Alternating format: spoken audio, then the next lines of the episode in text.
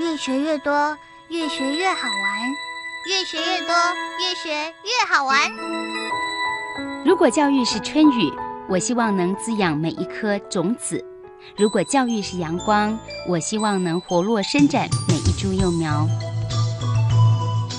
聆听学子心声，分享教学心得，关怀环境变迁，扩大教育资源的平台。欢迎收听李大华主持的《教育开讲》，教育从倾听开始，一定划得来。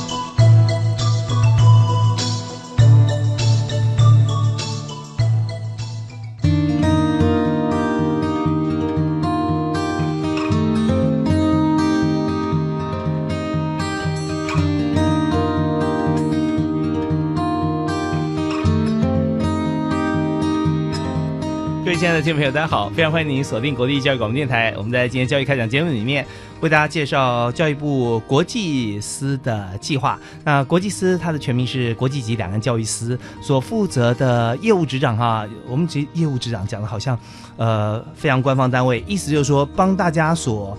呃，做的服务或者说国际司呢，我们所要做的一些呃政策的拟定哈，来帮助的部分，不管是同学还是学校，或者说在国外的合作啊，都是以这个国际司哈这边呃全方位来做这个国际两岸的交流。所以今天我们所谈的主题就是学海计划。那学海计划在节目里面我们曾经有讨论过几次。那，因为学海计划它是整体的计划里面有分成不同的子计划，所以在今天呢，我们要特别请到专业的来宾，也是我们节目的好朋友，是教育部的一等秘书啊，教育秘书黄静雅啊，静雅你好，你好，主持人你好，是很开心啊，又见到你，是啊是啊，对，因为每次都带给我们很多这个计划还有个案，对不对？就曾经参与过，然后会在节目里面跟大家分享啊，就参与教育部的这个学海计划，那么有什么样子的心得，也可以让这个听众朋友。或者说自己身边的同学或老师或者朋友家人都能够感受到，其实我们参加这个教育部的学海计划之后啊，呃，能够啊有。多大的一些呃视野的一些改变或触角的延伸，那进而对自己或者说对周边的朋友、对学校啊有何种的帮助？那么，所以接下来我要介绍两位特别来宾和同学，那么也是在这个计划的授奖学生啊。第一位为你介绍杨诗涵，诗涵你好，你好，主持人你好，是非常欢迎诗涵。诗涵在哪所学校？之前参加计划的时候，台湾海啊，我在日本冲绳的琉球大学交换一年。OK，对，是那在冲。绳的琉球大学啊，那我们其实台湾过去是很近啊，对不对啊？对对。但是其实呃，过去的机会也不见得很多啊。对，而且是做专业的研究，专业研究的。哎，那那时候研究的项目是哦，主题研究珊瑚海底的珊瑚的有性生殖方面的研究。哦，所以有性生殖表示说，有时候我们是进它珊瑚性无性生殖嘛，是不是？哦，对对，大家可能有，但它动物它其实有有性生殖，有性有性生殖。在动物一般讲起来，觉得哎，当然就是大多数我们所熟悉的啊，这个呃动物生物它也是有性生殖。对，但其实有一块哈，这个很广大的一个面向啊，是用无性生殖的方式哈，在繁衍他们的这个，对不对？对，生长速度比较快。对他们的族群，对，所以这方面啊，就是世海他研究的这个标的也在冲绳哈。对。做了一年的交换学生，好好，那稍后我们可以来谈一下我们的心得。好，没问题。那第二位要为大家介绍的学生同学的代表啊，是李炳生啊，炳生你好，主持人好。是，那炳生的之前在学校是在哪？现在在交通大学科技法律研究所。然后，呃，我的实习的地点是在美国的 Winston Strong 法律事务所，然后是在 DC，就是华府的分所。OK OK，那它主主要的这个 headquarter 在总部，headquarter 它在芝加哥，在芝加哥。哦，对，那大家觉得说，那法律政治相关研究重症啊，应该是 DC，对不对哈？但是它是从芝加哥发迹的啊。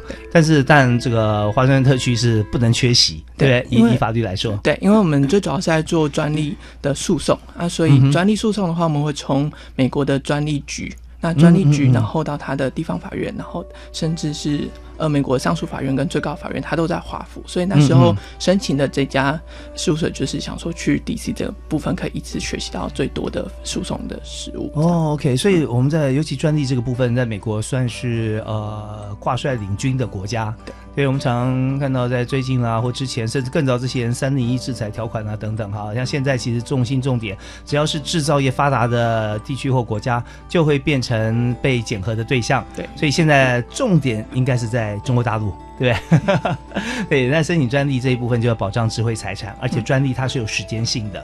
对，一般来讲大概都是二十年，二十年嘛，啊，二十年。所以我们看最多被提起，除了一般的发明以外，像药品哈，大家最常接触，当一个一个名药哈，这个开发出来，但是它有二十年的商机，但是呢，呃，过了二十年之后，它这个配方就会呃发散出来了啊，那大家就可以雨露均沾。所以在这方面，呃，怎么样把握时间，能够有专利权是很重要的。所以这方面在美国呃取。经啊，有什么样心得，稍后也跟大家分享。好。好，那我们在今天这个主题最主要学海计划的部分啊，呃，我们之前有谈过像学海飞扬、学海遗珠啊，还有很多有关于呃类似像这样子的一个利益甚美的计划。呃，以目前来讲哈，我们怎么样定出这个计划，以今年最新的情况，我们再要请教育部的黄金雅黄秘书啊，来为我们来做呃一个陈述，好不好？OK，好的。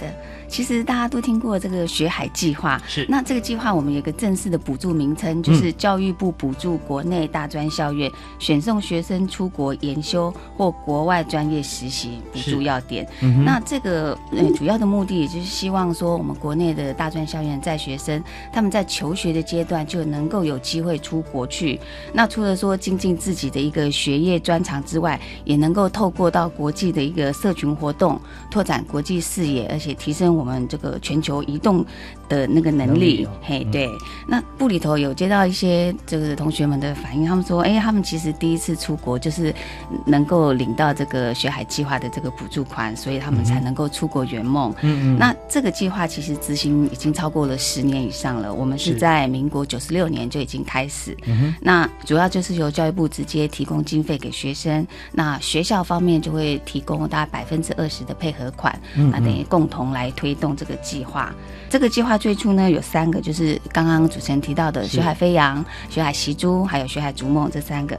那我们在去年一百零六年又新推出了一个子计划，叫做新南向学海逐梦。哦，那前面两个像飞扬啊、习珠啊，都是主要是选中学生到国外去做一个研修，就修学分，好不拿学位，有点类似交换生的性质。嗯，那一般的逐梦跟新南向的逐梦都是选中学生到国外的企业啊机构去做一个实习。是，嗯，那这个主要的目的，新南向的这个学海逐梦，也是希望说，让我们国内的青年能够对于新南向国家有个认识，然后后置我们前进新南向国家的专业人才。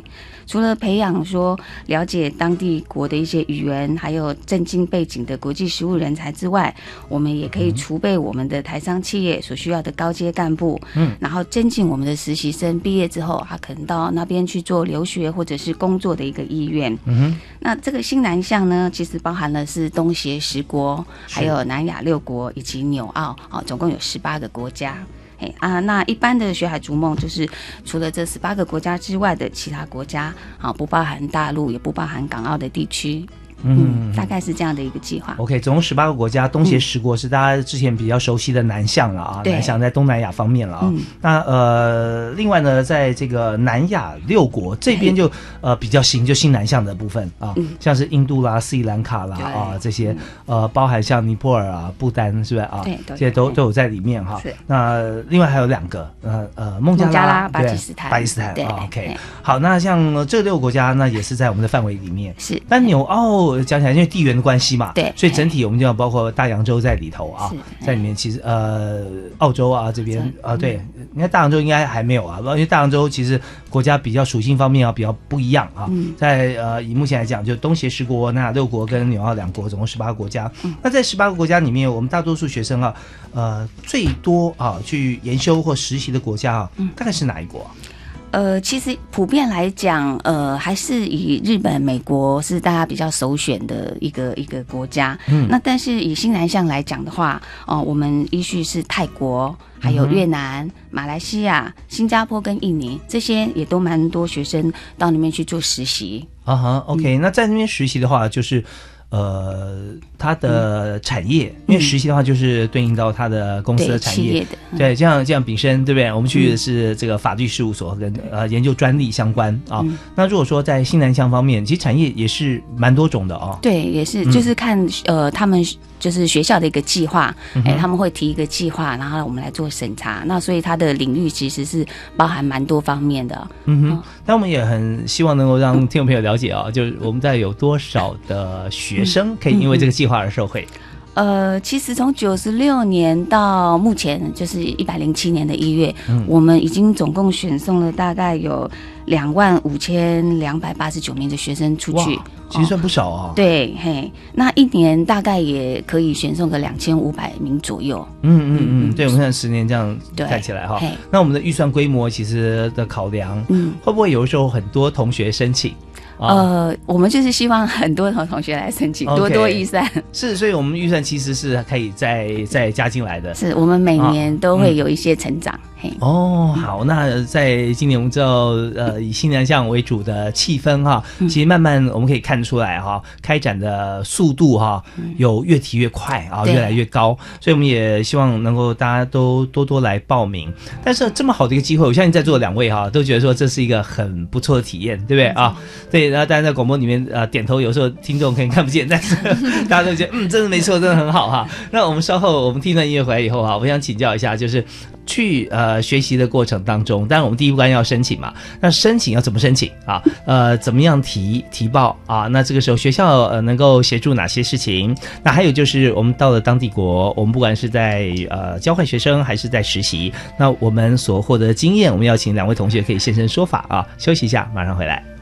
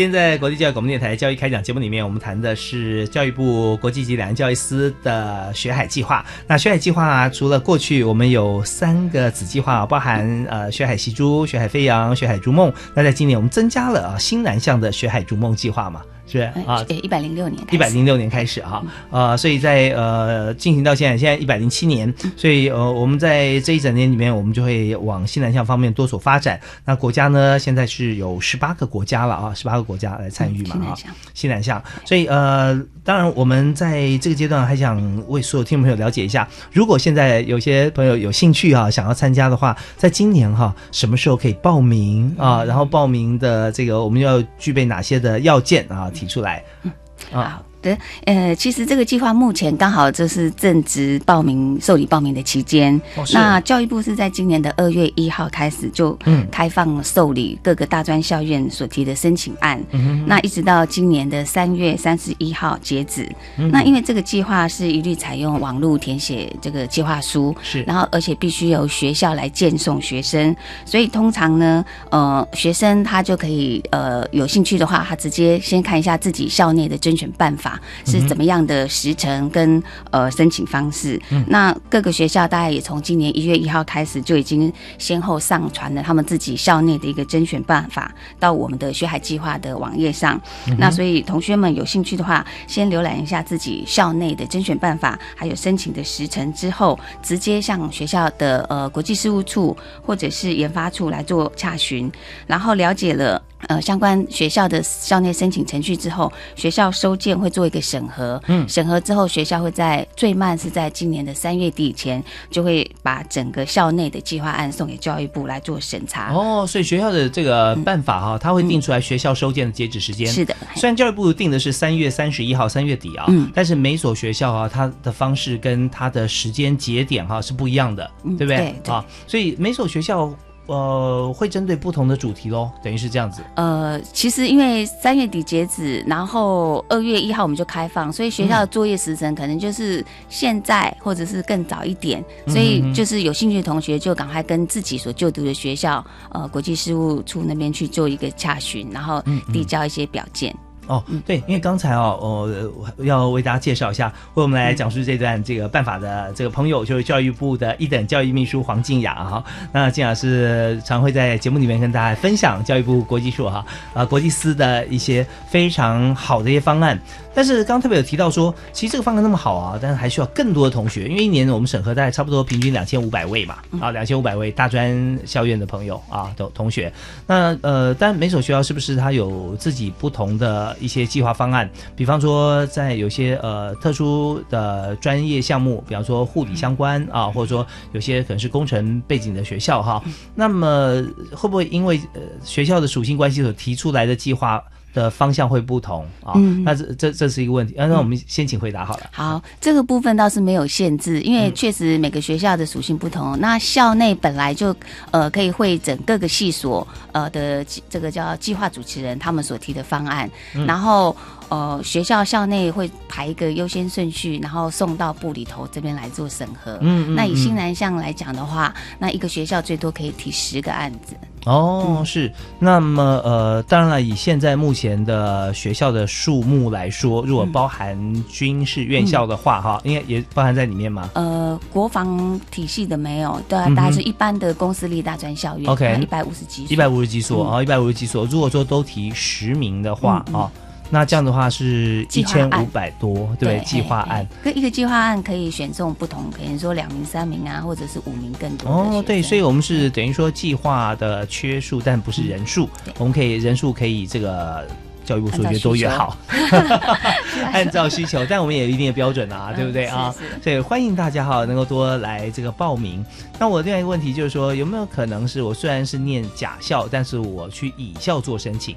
呃，这方面倒是希望说在自己学校申请嘛，对不对？对，因为学校也有配合款的问题，嗯哎，所以大概就是自己校内的学生，呃，建中自己校内的学生 OK，所以这边我们再再呃回到第一段的部分啊，刚才呃黄秘书有特别有提到说，教育部会出这个经费，那相对学校相对提拨百分之二十啊的这个款项啊来做这个呃一起做成这个这笔的支出，让同学可以出国去体验。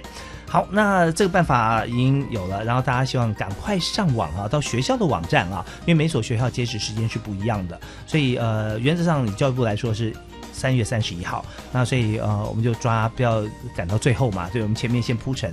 那到底要什么时候报名呢？其实也，嗯，我我说出来可能不准，但是我前面有两位同学哈，你 申请过，应该是最实际哈。所以我们先呃请教诗涵哈，是好你好。那诗涵当初我们在申请的时候是什么时候？是哪一年？呃，我是你一百零五年度，一百零五年度啊。对，应该是前年的一月的时候，啊对，申请学海计划。但是我申请就是到对方学校的这个交换计划是在去年一月，所以是中间隔了快一年。快一年哦。对，我记得我对、嗯。我先申请学海奖学金，确定了之后，嗯。然后我因为中间大学毕业又跨到研究所，嗯所以我硕一上，然后才递出这个申请计划，哦，所，以比较特别。哦，比较特别一点，就是其实你在大四的时候你要递也可以，对不对？啊、对因为照规定就是大一跟大四生，就是即将毕业应届生是不能申请的。当然我是因为留在原校五年一贯配合下来，所以已经确定会进来念硕一，嗯所以他嗯就是才允许我就是进来申请。哦，所以大四有申请，对对对对，然后硕一出去，说一出去，所以我们的时间带就是申请过后核准过后之后，再隔年出去嘛，对。对，比如说呃，像以今年一百零七年度、嗯。呃来说的话，三月底截止，我们会在四月审查，五月底就会公布一个补助的学校名单。是，那呃，一百零七年五月三十一号，呃，公告核定结果之后，嗯。从六月一号一直到呃明年的十月嗯以前就是嗯最慢，十月以前要选送学生出去。OK，那学生可能去个半年或去个一嗯年，那这样的话就是最慢会在一百零八年的的十十月月以前回来。十月十月以前回来的，呃，就是去一年，比如说一百零七年十月嘛，对，就送出去。嗯哼哼，五月呃五月核定之后啊，六月一号开始是，就是可以选送学生出去了。嗯哼，那选送学生出去最慢是在隔年，就是一百零八年。明年的，哎，啊。明年的十月一号是一定要送出去。要送出去啊，那所以像思涵的情形，他就可能隔了一年，就一百是，零八年的这个十月是那一批出去，然后回来的话，因为可能最长研修是一年嘛，嗯嗯那是一百嗯零九年的十月以前回来这样子。哦，是，所以刚回来没多久啊，这样。呃可是你，可是看时间多长，对，你去了多久？哦，去了一年，去了一年嘛，对。对，一百零五申请，一百零六去，对对对，所以一百零。七去年回来，回来差不多呃半年多，呃，对，现在快满一年了，快满一年了，对。所以那呃以诗涵的案例来讲，就是因为本来大四是不能申请的啊，对，学校是这样，学校是这样说的，对，因为我们我们计划是这样，如果说您毕业一段时间之后再选送出去再做研究，其实那时候，呃，可能也会耽误自己的那时候的正职工作，啊，对，那也就前面的这些审查部分可能都会比较可惜了、啊。这个时间，但、呃也不排除就是说真的你毕业之后才去，因为我们大三。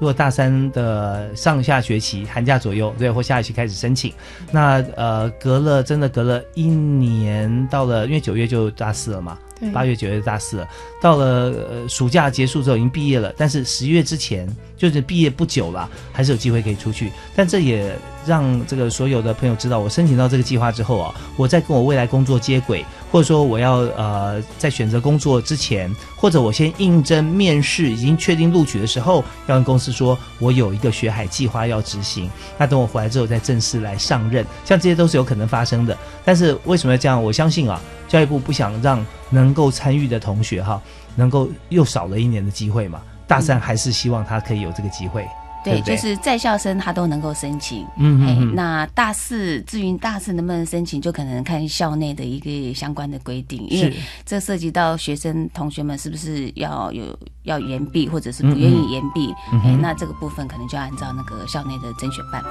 对，所以这方面就呃完全看学校啊的这个办法。那当然我们在今天现场啊像虽然刚刚提到你是在这个一百零五年申请嘛，对不对？对，没错。那你是去年呃年初的时候去吗？啊哎，对，是在二月底的时候出发，在冲绳的天气怎么样？嗯，比台湾好很多。哦，好很多的意思对，是像一年四季如春的感觉。哦，四季如春，偶尔会有几个台风天。哦哦哦对，因为我的实验是要到海里面去进行的，所以就是比较容易受到这种天气的影响。但对嗯我出海其实一般来讲都是顺利的。你是在海上进行还是海里面？嗯，海里面我们要潜下去。哦 对对对那你本身也要也要会潜水？呃，有在台湾先考到潜水的执你是考。PADI 还是考哪一个？啊 p a d 很好，Paddy 的对，没错。对，那我我也很喜欢潜水。啊，原来我希望下次你在做实验的时候可以申请一下，可以让有这个可以会潜水的人陪你一起去，好不好啊，有我们还蛮多朋友，大家一起下去潜。？OK OK，那我们在做你你现在做的那个是珊瑚方面的，是吧啊，对，没有错。？OK，好，那我们听着音乐回来之后，我们下半段哈，我们一开始就要来进入珊瑚海底的世界。好好，马上回来。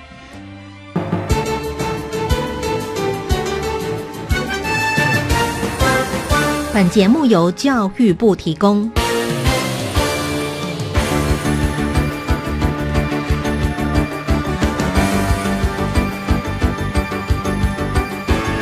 最详尽的政策解说都在《教育开讲》。教育开讲，教育开讲，都在教育开讲。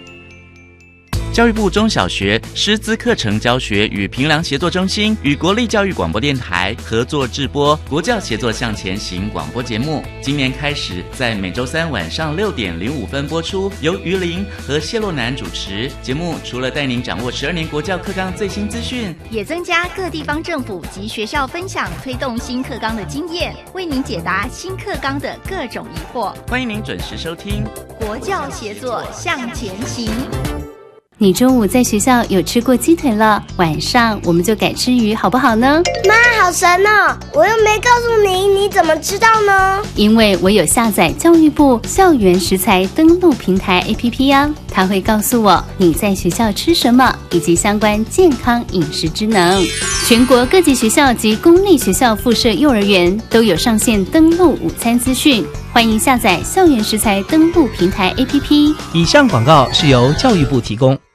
我是李佳彤，六年级的学生，假如没有达到四年级的程度，应该教他什么呢？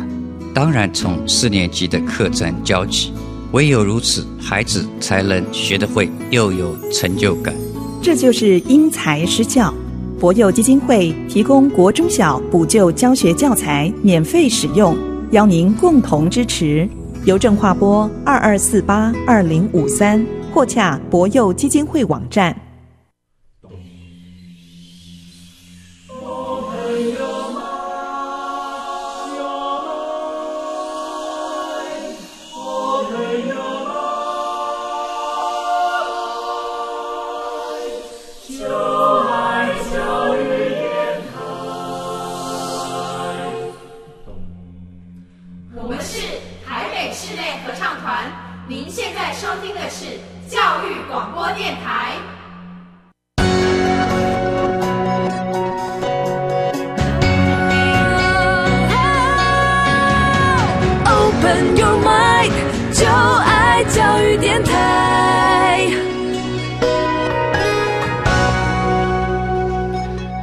持续锁定国立教育广播电台教育开讲节目，我是李大华。我们在今天节目里面和大家来谈教育部国际司的学海计划。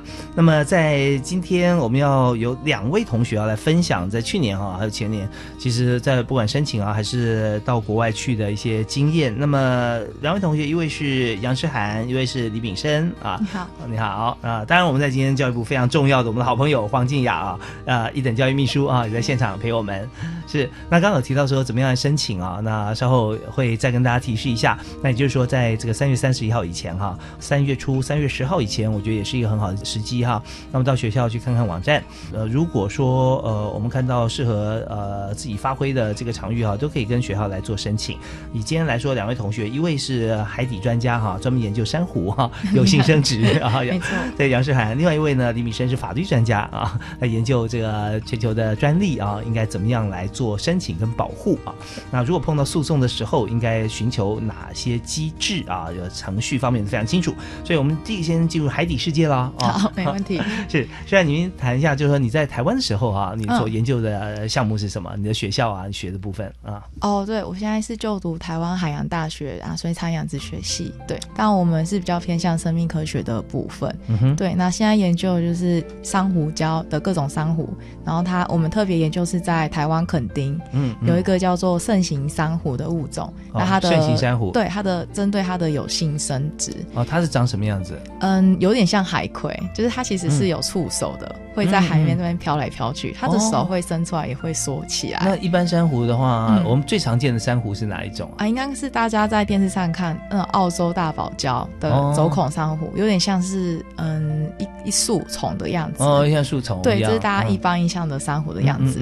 但是我们台湾这边研究是肯肯丁的珊瑚比较像海葵，就是软软的，嗯。对，但它的底下都可以造出石头，碳酸钙的石头出来。哦，对对对，造出石头的意思就是，嗯，碳酸钙造，对，制造钙珊瑚，那它就是可以固定在那个地方。哦，造出就是它制造出来哈，对，也就是说它呃越长越大的时候，它底下就。碳酸钙就越来越多，是吧？对对对，OK，就变得很大这样子。嗯那所以呃，我们在绿岛之前有大香菇，有没有？我不知道你有去过。有有有，它好像是倒了嘛？对，是倒了。像那个是属于哪一种珊瑚啊？嗯，对，那个其实也比较偏向蕈状珊瑚，蕈状珊瑚，对，其实还蛮多的。对，呃，对，各种都有，嗯，各种都有。所以我们常常看到世界上的珊瑚其实真的是很多种啊，很多种类。但是现在呃，水涵所研究的就是在垦丁的。嗯啊，台湾这一块是在垦丁，但我在冲绳是研究走孔珊瑚。哦，对，现在像澳洲的那种吗？啊，对对对，其实世界上就是学者们比较就是专注在这一类的珊瑚上，因为它的数量比较多。哦，数量比较多。对对对。哦，也是我们看常看，嗯，很多珊瑚的这个就是贩卖珊瑚的业者了哈，就是珊瑚。那我们看到的呃那种珊瑚，就是说它是像像树枝一样。啊，对，然后有红有白，对不对？对，不同的颜色。那我们所看到的时候，它它它拿上来，它已经都都已经这个石化嘛，是不是？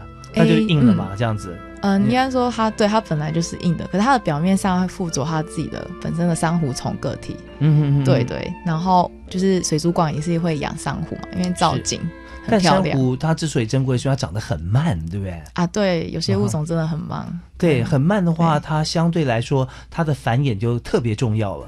嗯，对，你要生多一点啊，因为长那么慢，如果一被破坏了，或有些潜水者他潜水的呃，可能他的知识也许不够好，或技术不够好，会卡到那个，对他脚会卡到，或脚有时候踏在上面啊，没错，或者他没有用这个呃，那叫平衡，对不对？在水中你可以固定住你的位置，不会漂移，所以很多就是嗯，可能又喜欢接触接近海洋，但是技术又不够好，又没有环保概念，那珊瑚就往往会折损的很。很严重，对台湾真的蛮严重，蛮严重，对不对？所以相对来讲，我们就希望说，像您的研究就很棒了，就我们怎么样能够让它用有性生殖的方式，或者说有些无性生殖的方式，然后大量繁繁衍嘛，哈。啊，对，没错。那所以你在呃日本啊，在冲绳，请您谈一下，就是说你用呃我们的学海计划去了以后啊，你从申请然后到出发啊的一些过程，嗯，跟大家描述一下好不好？哦，好，诶，当初就是出发前，就是透过我们学校老师那帮忙介绍，嗯，因为我们本身是做珊瑚的，那可能冲绳的珊瑚礁地形很丰富嘛，那本身琉球大学也做了很多跟珊瑚有关的研究，在世界上也是非常有名的，嗯哼。那就是透过老师介绍过去，对，那就是过去了之后呢，再跟老师讨论，就是在那边要做的研究主题是什么，跟当地的老师是吧？哎，对对对，是，那是用英文还是用日文？A 还是用中文？其实本来不能用中文，就是大部分是用日文，但是有些就是专有名词，嗯，那可能日文听不懂，然后老师想要改成用英文跟我讨论的时候，那我反而更听不懂了，因为他们讲比较像日式英文哦，是，所以这块有点。尴尬。对，这边其实呃，日式的英文的意思就是在在日本的朋友啊，讲英文往往会受限于自己的母语。啊，原因是因为日本用很多的外来语，那外来语的时候啊，又也会用英文字母来显示。啊，没错。但是它的发音是却是用日文发音。啊，没错，对不对？那这个看就是日本没有 R 的音，它的 R 就发 L，对不对？啊，它发阿鲁。阿鲁啊，对，对，但是念起来就是你念二的话叫阿鲁嘛，对。那你你如果说那个 Gogoro，就它就是 Gogoro，对，Gogoro，对，所以像类似像不一而足，有时候发音就会让同学可能没有办法那么对，开始不习惯，听不太懂。我听了一段时间就知道说，哦，老师讲的是什么啊？对对，要适应一下。OK，所以这是沟通方面了啊。对，那日文为什么这么好？嗯，因为在学校有修通识课。就是自己有先修，然后到了日检程度到 N 二的时候，嗯，然后再去申请，因为申请是需要看语言能力门槛的，所以当然是越高比较容易机会上。所以你就是 N 二的成绩去申请的啊？对。OK，那 N 二也不容易了，所以你一定不只是在学校念日文，你一定还有其他的，maybe 是兴趣嗜好或管道，比方说看漫画啦，或者说呃看，嗯，会不会？但那时候因为太赶了，所以其实一个月内就是要赶快考到 N 了，所以那时候就是比较偏向考那个考古题的练习吧。不是天才就是被逼成天才，这真的。你如果说给那个日文系的朋友听的话，他可能念了两年也不见得啊。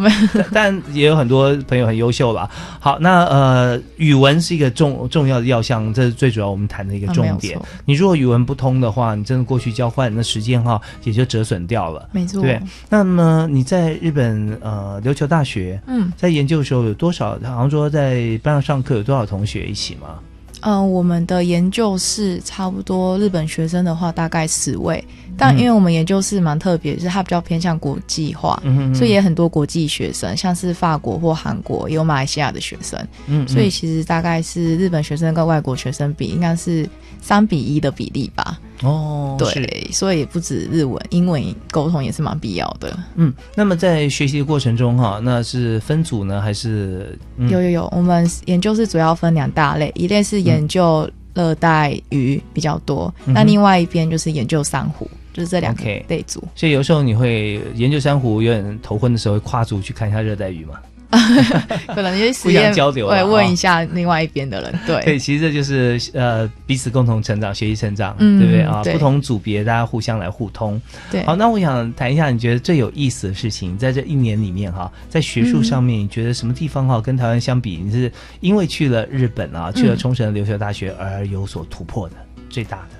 啊，应该算是团队合作这一块吧，就哦跟台湾最不一样的地方。嗯，有哪些不同？嗯，像是嗯，通常就是要学长姐会带着学弟妹去嗯学着一些实验。那在台湾的话，就是真的要碰运气。但是在日本这一块，因为嗯，主要就是你的上一届学长去带你，所以他们每一项就是真的会很认真的去带着你去做。那嗯台湾可能有时候会直接放生学弟妹，哦，碰运气就看有没有碰到照顾你的学长姐了。啊对。但在日本，我觉得这一块他们真的还蛮有团队性的。一对一还是一对多？就带着嗯学长，要看，有时候一对二、一对三这样子。对，哦，就是学长是一位是吧？对对，但非常可靠，虽然只有多我们一届而已。哦，为什么他多一届会这么样的可靠？嗯、应该是跟台湾不一样的地方是，他们大三就是强制性一定要进实验室。嗯，对，就有点偏向台湾的研究生了。那可能每课就直接来实验室这边跟学长姐学习。所以他们的学长姐啊，就是说指导你们一对一或一对三哈这样子。嗯那那他们应该已经是硕二了嘛，是不是？啊、对，就是跟我同一届。我跟你同一届。对对对，但非常可靠。哦，是，嗯所以他们有比多比我们多了在就比你在日本多了三年的实验室的经验了，因为他们嗯大三就进去了嘛。对对对而且他们大学生也一定要写论文。对，可能嗯在台湾不见得是强制性的，但他们一定要写一个小论文出来后，你才可以大学毕业。好，那你刚刚有提到说，就是让你印象最深刻的啊这个部分，是不是再深入的来谈一下？那就是可能潜水的时候吧。嗯对，嗯，因为嗯，我们每个月都要定期去浮潜到海下去采珊瑚。浮潜啊，对，我们是用浮潜方式。多深？嗯，它其实还蛮浅，五公尺内。哦，对，珊瑚就在下面，比较像浅滩。对嗯哼哼，但它的因为地形是珊瑚礁地形，所以还蛮不平稳，不好走。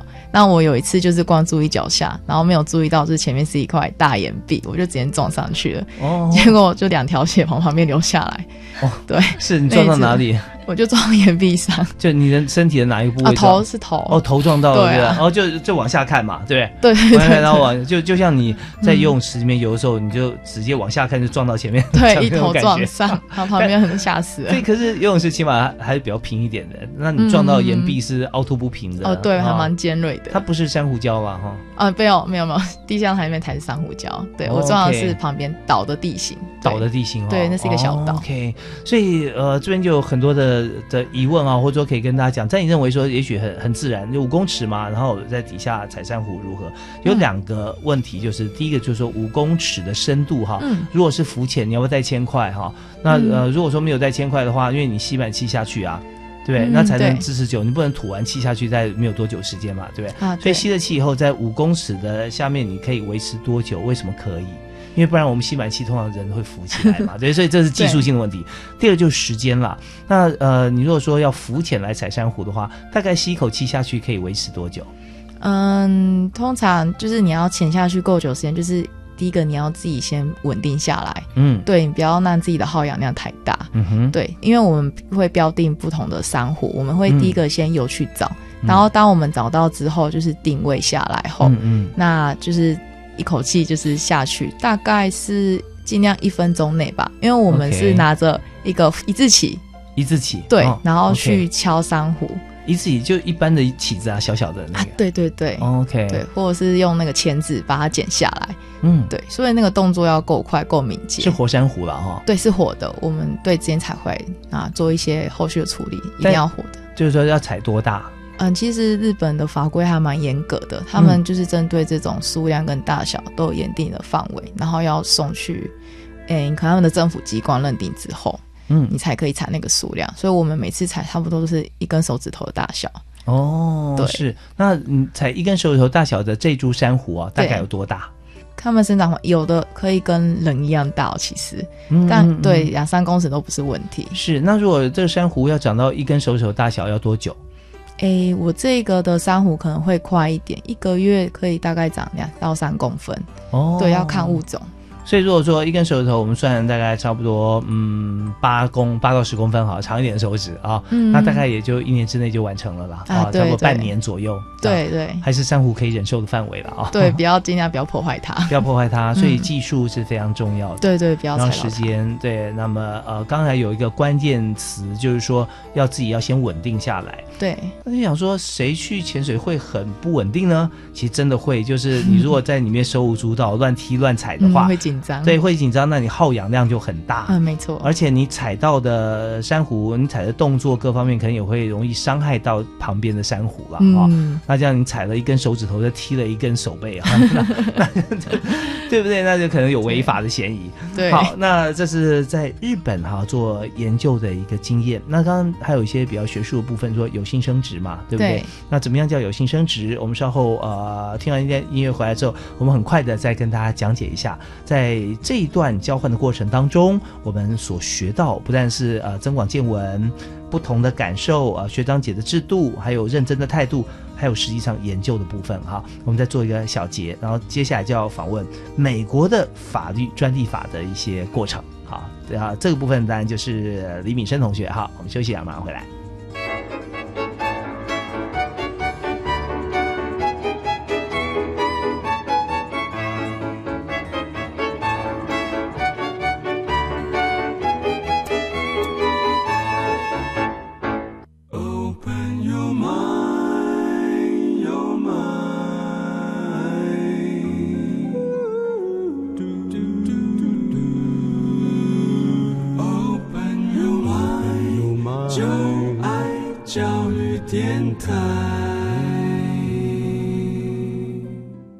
现在所收听的节目是每个星期跟星期二晚上七点到八点钟为您播出的教育开讲节目，在国际教育广播电台，我是主持人李大华。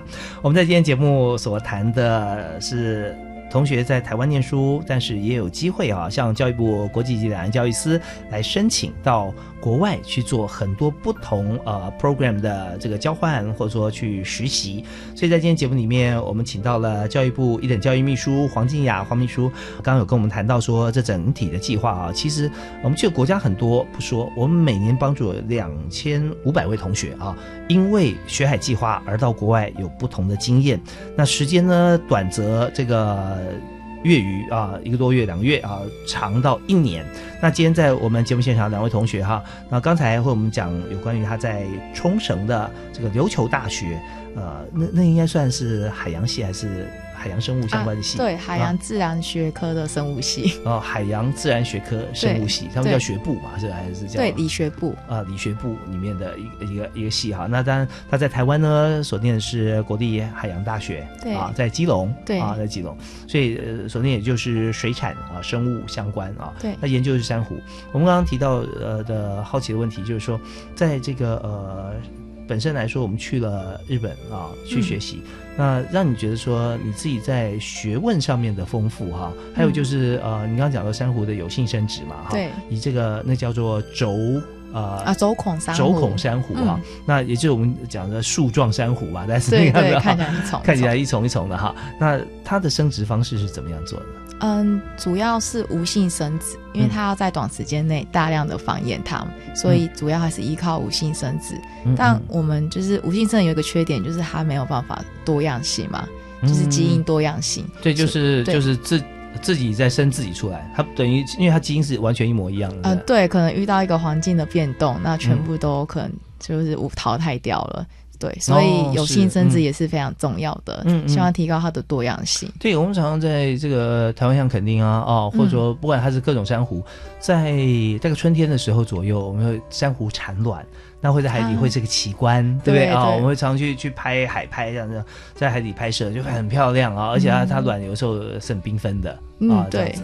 对，那么如果是是轴状珊珊瑚啊，嗯轴孔珊瑚啊对，在你研究的部分，它会不会它无性生殖是不是也是啊集体会产卵？啊，他们一年会产一次的卵。嗯那在冲绳的话是五六月的时候，嗯嗯嗯，对。那纬度越高，就是会越往后面退嘛，因为上面会比较冷。哦，是，要天气越热的时候，它越越容易它能够对，啊会可能会早一点开始。对，早点开始。好，那呃，那怎么样来进行有性的繁衍？嗯，它们其实也有雌性跟雄性的配置。对，嗯其实跟我们人类动物都很像，嗯哼但他们是在体外所受精的，所以他们会释放出来。嗯对，他们比较不一样的是，他们是精子跟卵子会绑在一个叫 bundle 的一个大颗，很像卵，但其实里面有包含精子。然后释放，它会到水面上后，这个 bundle 会自己自己溶解开来。嗯哼，对，那你就会释放出精子跟卵子，那又来自于别的地方的珊瑚的精子跟卵子，然后再进行受精作用。是是是，它有点像是胶囊一样了哈。啊对对对然后上去，但是它在胶囊里面呢，它是精卵都有，可是它不会融合在一起。对对，它要上去释放以后，然后呃各自游开，没错然后碰到其他地方来的精子或卵子的珊瑚哈，对然后碰在一起，然后再再开始来做变成受精卵，对啊合适的地方再着床。哦，合适的地方会在哪里？嗯会沉到海底去，是吧？对，就是找到一个稳定的地方着床之后，再慢慢的长出珊瑚虫、幼虫。岩石上吗？还是嗯它不会在沙上了啊？哦，不会不会，岩石上也有，嗯或者其他珊瑚上，也有可能，有可能哈，那就更加多样性了。对对对，OK，所以这就是在冲绳的一个研究。嗯那人类可以去帮忙它做有性的繁衍吗？诶，现在就是也有人注重在荷尔蒙上，嗯就是促进他们可以排精排卵。嗯嗯嗯，对，但是现在都在实验阶段中，可能过两年之后发现还是没有办法。哦，呃，台湾有没有同样的课程？比较少。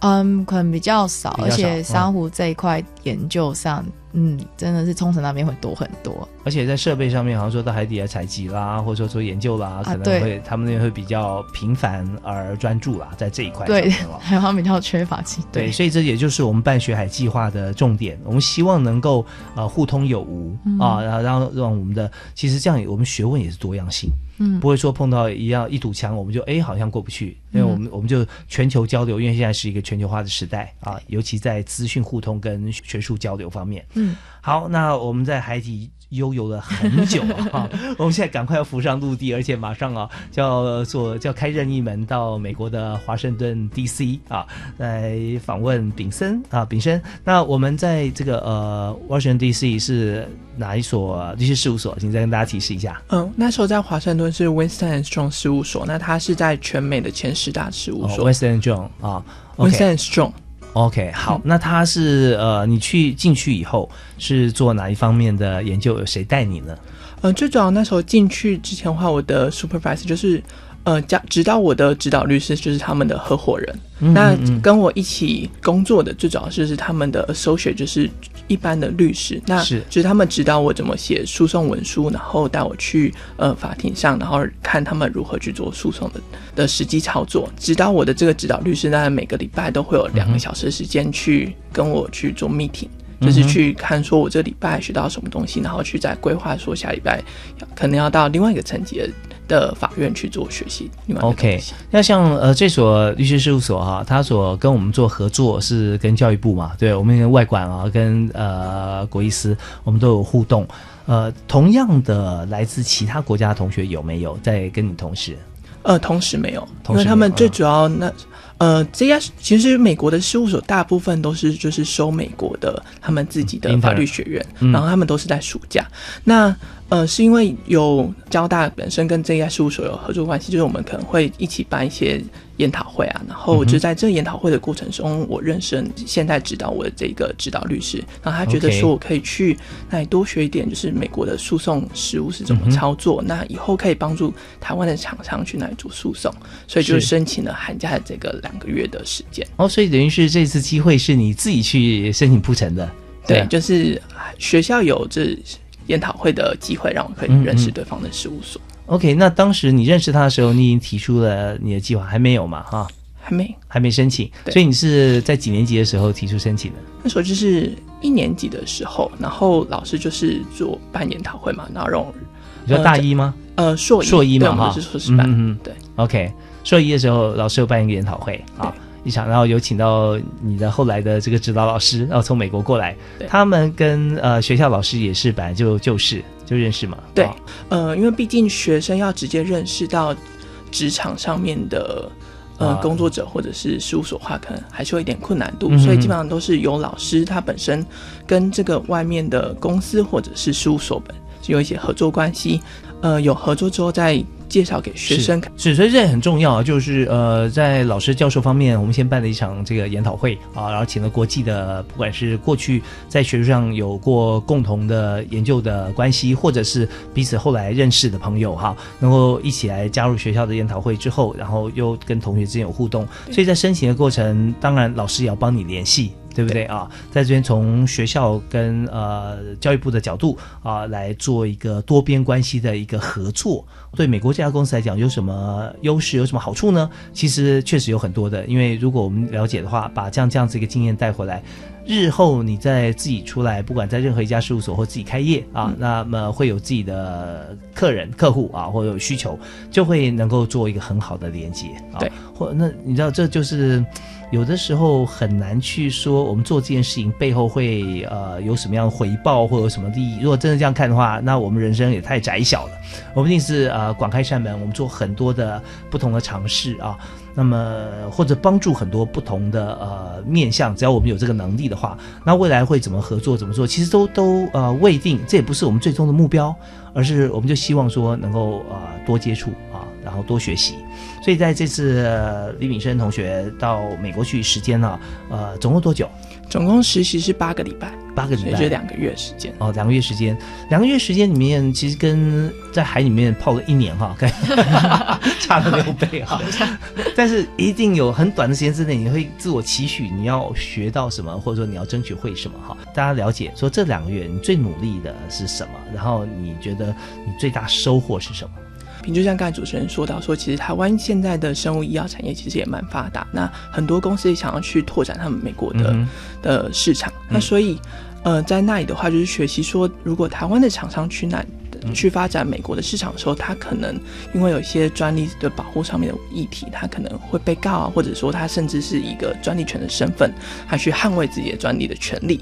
那这时候，呃，我觉得是去学习说，如果美国现在的专利诉讼制度，那他们上诉之后可能会遇到什么问题？那我在那里学习之后的话，未来可以帮助台湾的厂商进入到南面。那是呃最大的困难点呢，用文字去呃框住一个权利的范围。嗯，所以。如何去定义那个字的的范围是多少？还其实对于法院上面去做判断是非常重要的。是，就像很多的这外商公司或专业的领域或行业，不管银行啦、法律啦，哈，或者其他方面，都会有一些呃特定的一些用法的词语啊。那这就是非常重要。所以你出庭哈，就跟着看这个出庭的情况，应该蛮多次了吧？选择华盛顿，就是因为它从地方法院到上诉法院，甚至到最高法院都有。那我们最主要实习的地方，就是他会带我去地方法院，还有他们上诉法院。嗯，然后他也建议我，就是可以去听他们最高法院的。法官是如何审理的？所以基本上就是一层一层都了解，说美国的事务是如何发展。对，所以你就做很多记录。对，对，但是不能录影了哈。对，录音的话可以吗？都不行，都不行。对，就进去都是要做检查，那我们就是可以带纸笔进去书记这样。OK，OK，这是非常难得的经验了啊。因为我们今天时间关系啊，也让所有听众朋友有非常呃难得机会能够听到两位哈，实际上讲到说在日本跟在美国啊所做的一些实习以及做学习啊，最感谢。就就是今天来到我们节目里面的教育部一等教育秘书黄静雅啊，那黄秘书，我们在呃今天最后啊剩下十秒钟的时间，跟大家做一个简单的结论。好的，呃，很高兴今天呢听到那个思涵，他是透过学海习珠的计划出去做一个研修，那炳生呢，他是透过学海逐梦的计划去做这个专业的实习。那我们希望各位同学们也能够把握机会，赶快跟学校来申请，呃，我们学海。计划的各个子计划，然后勇敢的出国逐梦，哈，实现自己一个一个一个新的挑战的一个人生。好，我们非常谢谢教育部国际司的代表黄静雅、黄一等教育秘书。那今天也非常感谢两位同学，谢谢炳生啊，谢谢志涵，谢谢，感谢大家收听。那最重要是赶快去申请哈，教育部的学海计划在三月三十一号之前，教育部截止，所以我们在这个学校里面哈，我们希望二十号之前就能够收到见啊，这是最重要的。好，那我们就下次教育看节目时间再会喽，好。